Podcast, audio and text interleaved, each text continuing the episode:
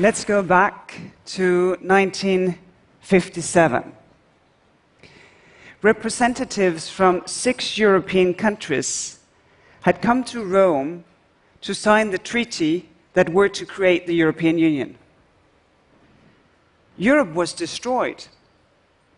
A world war had emerged from Europe. The human suffering was unbelievable and unprecedented.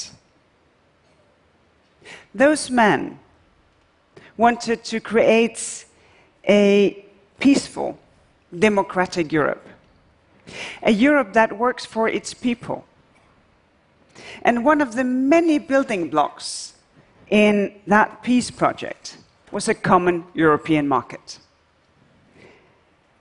Already back then, they saw how markets, when left to themselves, can sort of slip into being just the private property of big businesses and cartels, meeting the needs of some businesses and not the needs of customers.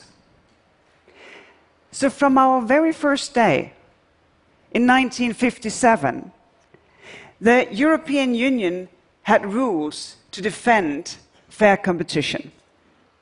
And that means competition on the merits. That you compete on the quality of your products, the prices you can offer, the services, the innovation that you produce. That's competition on the merits. You have a fair chance of making it in such a market. And it's my job as Commissioner for Competition to make sure that companies who do business in Europe live by those rules. But let's take a step back. Why, why do we need rules on competition at all? Why not just let businesses compete? Isn't that also the best for us if they compete freely? Since more competition drives more quality, lower prices, more innovation. Well, mostly it is.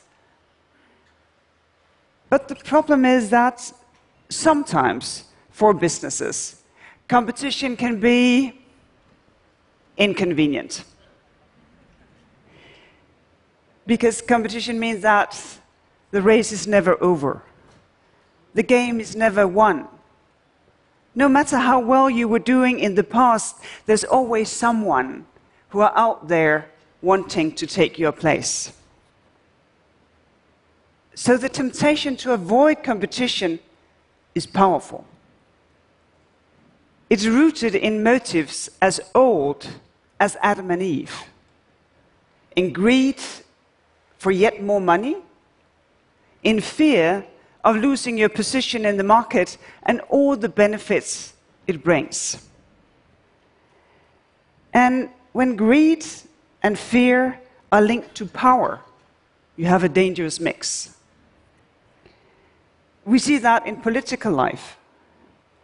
In part of the world, uh, the mix of, of uh, greed and fear means that those who get power becomes reluctant to give it back. One of the many things I, I like and admire in our democracies are the norms that make our leaders hand over power when voters tell them to. And competition rules can do a similar thing in the market, making sure that greed and fear doesn't overcome fairness. Because those rules mean that companies cannot misuse their power to undermine competition. Think for a moment about your car. It has thousands of parts from the foam that makes the seats, to the electrical wiring, to the light bulbs. And for many of those parts, the world's car makers, they are dependent on only few suppliers. So it's hardly surprising that it is uh, kind of tempting for those suppliers to come together and fix prices. But just imagine what that could do to the final price of your new car in the market. Except it's not imaginary. The European uh, Commission has dealt with already seven different car parts cartels, and we're still investigating some.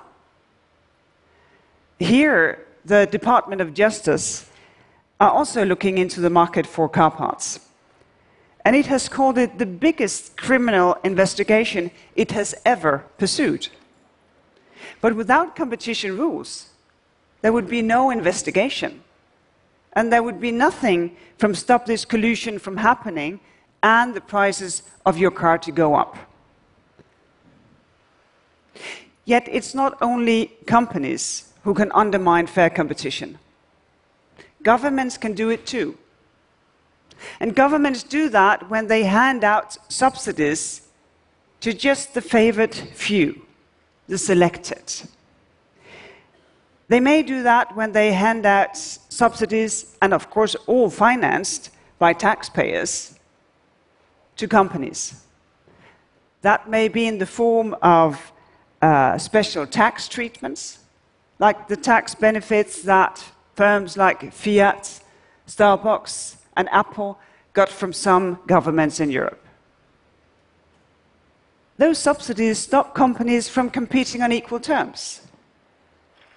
They can mean that the companies that succeed, well, they are the companies that got the most subsidy, the ones that are the best connected, and not, as it should be, the companies that serves consumers the best. So there are times when we need to step in to make sure that competition works the way it should. By doing that, we help the market to work fairly. Because competition gives consumers the power to demand a fair deal. It means that companies know that if they cannot offer good prices or the service that's expected, well, the customers will go somewhere else. And that sort of fairness is more important than we may sometimes realize. Very few people think about politics all the time. Some even skip it at election time. But we are all in the market. Every day we're in the market. And we don't want businesses to agree on prices in the back office. We don't want them to divide the market between them. We don't want one big company just to shut out uh, competitors from ever showing us what they can do. If that happens, well, obviously we feel that someone has cheated us, that we are being ignored or taken for granted by the market. And that may undermine not only our trust in the market, but also in the trust in the society. In a recent survey, more than two thirds of Europeans said that they had felt the lack, the effects of lack of competition. That the price for electricity was too high, that the price for the medicines they needed was too high, that they had no real choice if they wanted to travel by bus or by plane, or they got poor service from their internet provider. In short, they found that the market didn't treat them fairly. And those, that might seem as very small things, but they can give you this sense that the world isn't really fair. And they see the market, which was supposed to serve everyone, becomes more like the private property of a few powerful companies. The market is not the society. Our societies are, of course, much, much more than the market. But lack of trust in the market can rub off on society, so we lose trust in our society as well. And it may be the most important thing we have trust. We can trust each other if we are treated as equals. If we are all to have the same chances Well, we all have to follow the same fundamental rules. Of course, some people and some businesses are more successful than others, but we do not trust in a society if the prizes are handed out even before the contest begin. And this is where competition rules comes in. Because when we make sure that markets work fairly, then businesses compete on the merits. And that helps to build the trust that we need as citizens to feel comfortable and in control, and the trust that allows our society to work. Because without trust, everything becomes harder. Just to live our daily lives, we need to trust in strangers. To trust the banks who keeps our money, the builders who build our home, the electrician who comes to fix the wiring, the doctor who treats us when we're ill, not to mention the other drivers on the road. And anyone know that they're crazy. And yet, we have to trust them to do the right thing. And the thing is that the more our societies grow, the more important trust becomes, and the harder it is to build. And that is a paradox of modern societies. And this is especially true when technology changes the way that we interact. Of course, to some degree, technology can help us to build trust in one another with, with rating system and other system that enables a sharing economy. But technology also creates completely new challenges when they ask us not to trust in other people, but to trust in algorithms and computers. Of course, we all see and, and share and appreciate all the good that new technology can do us. It's a lot of good. Autonomous cars can give people with disabilities new independence. It can save us all time and it can make a much, much better use of resources algorithms that rely on crunches, crunching enormous amounts of data can enable our doctors to give us a much better treatment and many other things. No one is going to hand over their medical data or to step into a car that's driven by an algorithm unless they trust the companies that they are dealing with. And that trust isn't always there. Today, for example, less than a quarter of Europeans trust online businesses to protect their personal information. But what if people knew that they could rely on technology companies to treat them fairly? What if they knew that those companies respond to competition by trying to do better, by trying to serve consumers better, not by using their power to shut out competitors, say by pushing their services far, far down the lists of search results and promoting themselves? What if they knew that compliance with the rules was built into the algorithms by this design? that the algorithms had to go to competition rule school before they were ever allowed to work. That those algorithms was designed in a way that meant that they couldn't collude, that they couldn't form their own little cartel in the black box they're working in. Together with regulation, competition rules can do that. They can help us to make sure that new technology treats people fairly and that everyone can compete on a level playing field. And that can help us build the trust that we need for real innovation to flourish and for societies to develop for citizens. Because trust cannot be imposed, it has to be earned since the very first days of the European Union, 60 years ago, our competition rules have helped to build that trust. A lot of things have changed. It's hard to say what those six representatives would have made of a smartphone. But in today's world, as well as in their world, competition makes the market work for everyone. And that is why I am convinced that real and fair competition has a vital role to play in building the trust we need to get the best of our societies.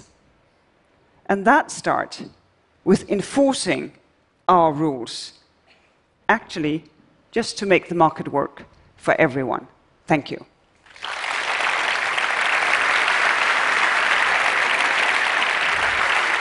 Thank you.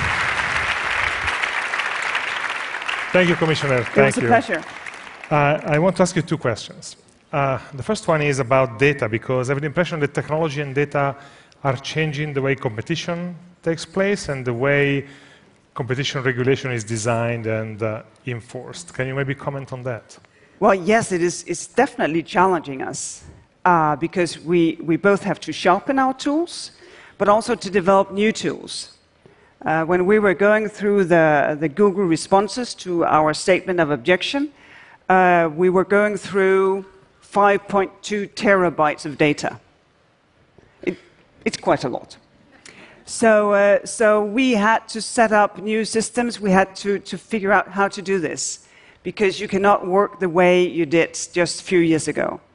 So we are definitely sharpening up uh, our working methods. The other thing is that we try to distinguish between different kinds of data, because some data is extremely valuable, and they will form like a barrier to entry in a market. Other things, you can just, it loses their value tomorrow. So we try to make sure that we never, ever underestimate the fact that data works as a currency uh, in the market and as an asset that can be a real uh, barrier uh, for competition. Google, you fined them 2.8 billion euros a few months ago. Then uh, no, that was dollar. It's not so strong these days. Uh, well, it depends on the on the. Google appealed the case. The case is going to court. It will last uh, a, while. Earlier last year, you asked Apple to pay 13 billion in back taxes, and uh, and you have also investigated other companies, including European and Russian companies, not only American companies, by far. Yet the, the, the investigations against the American companies are the ones that have attracted most attention, and they also attracted some uh, uh, accusations. They've been accused essentially of protectionism, of jealousy, or using legislation to eat back at American companies that have conquered European markets. The Economist just this week on the front page writes Vestager versus the Valley. How do you react to that? Well, first of all, I, I take it very serious uh, because uh, bias uh, has no room in law enforcement. We have to prove our cases with the evidence and the facts and the, and the jurisprudence in order also to present it to the courts. Uh, and the second thing is that Europe is open for business, but not for tax evasion.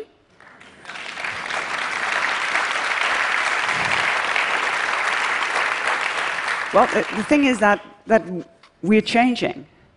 And uh, for instance, when I ask my daughters, they use Google as well. Why do you do that?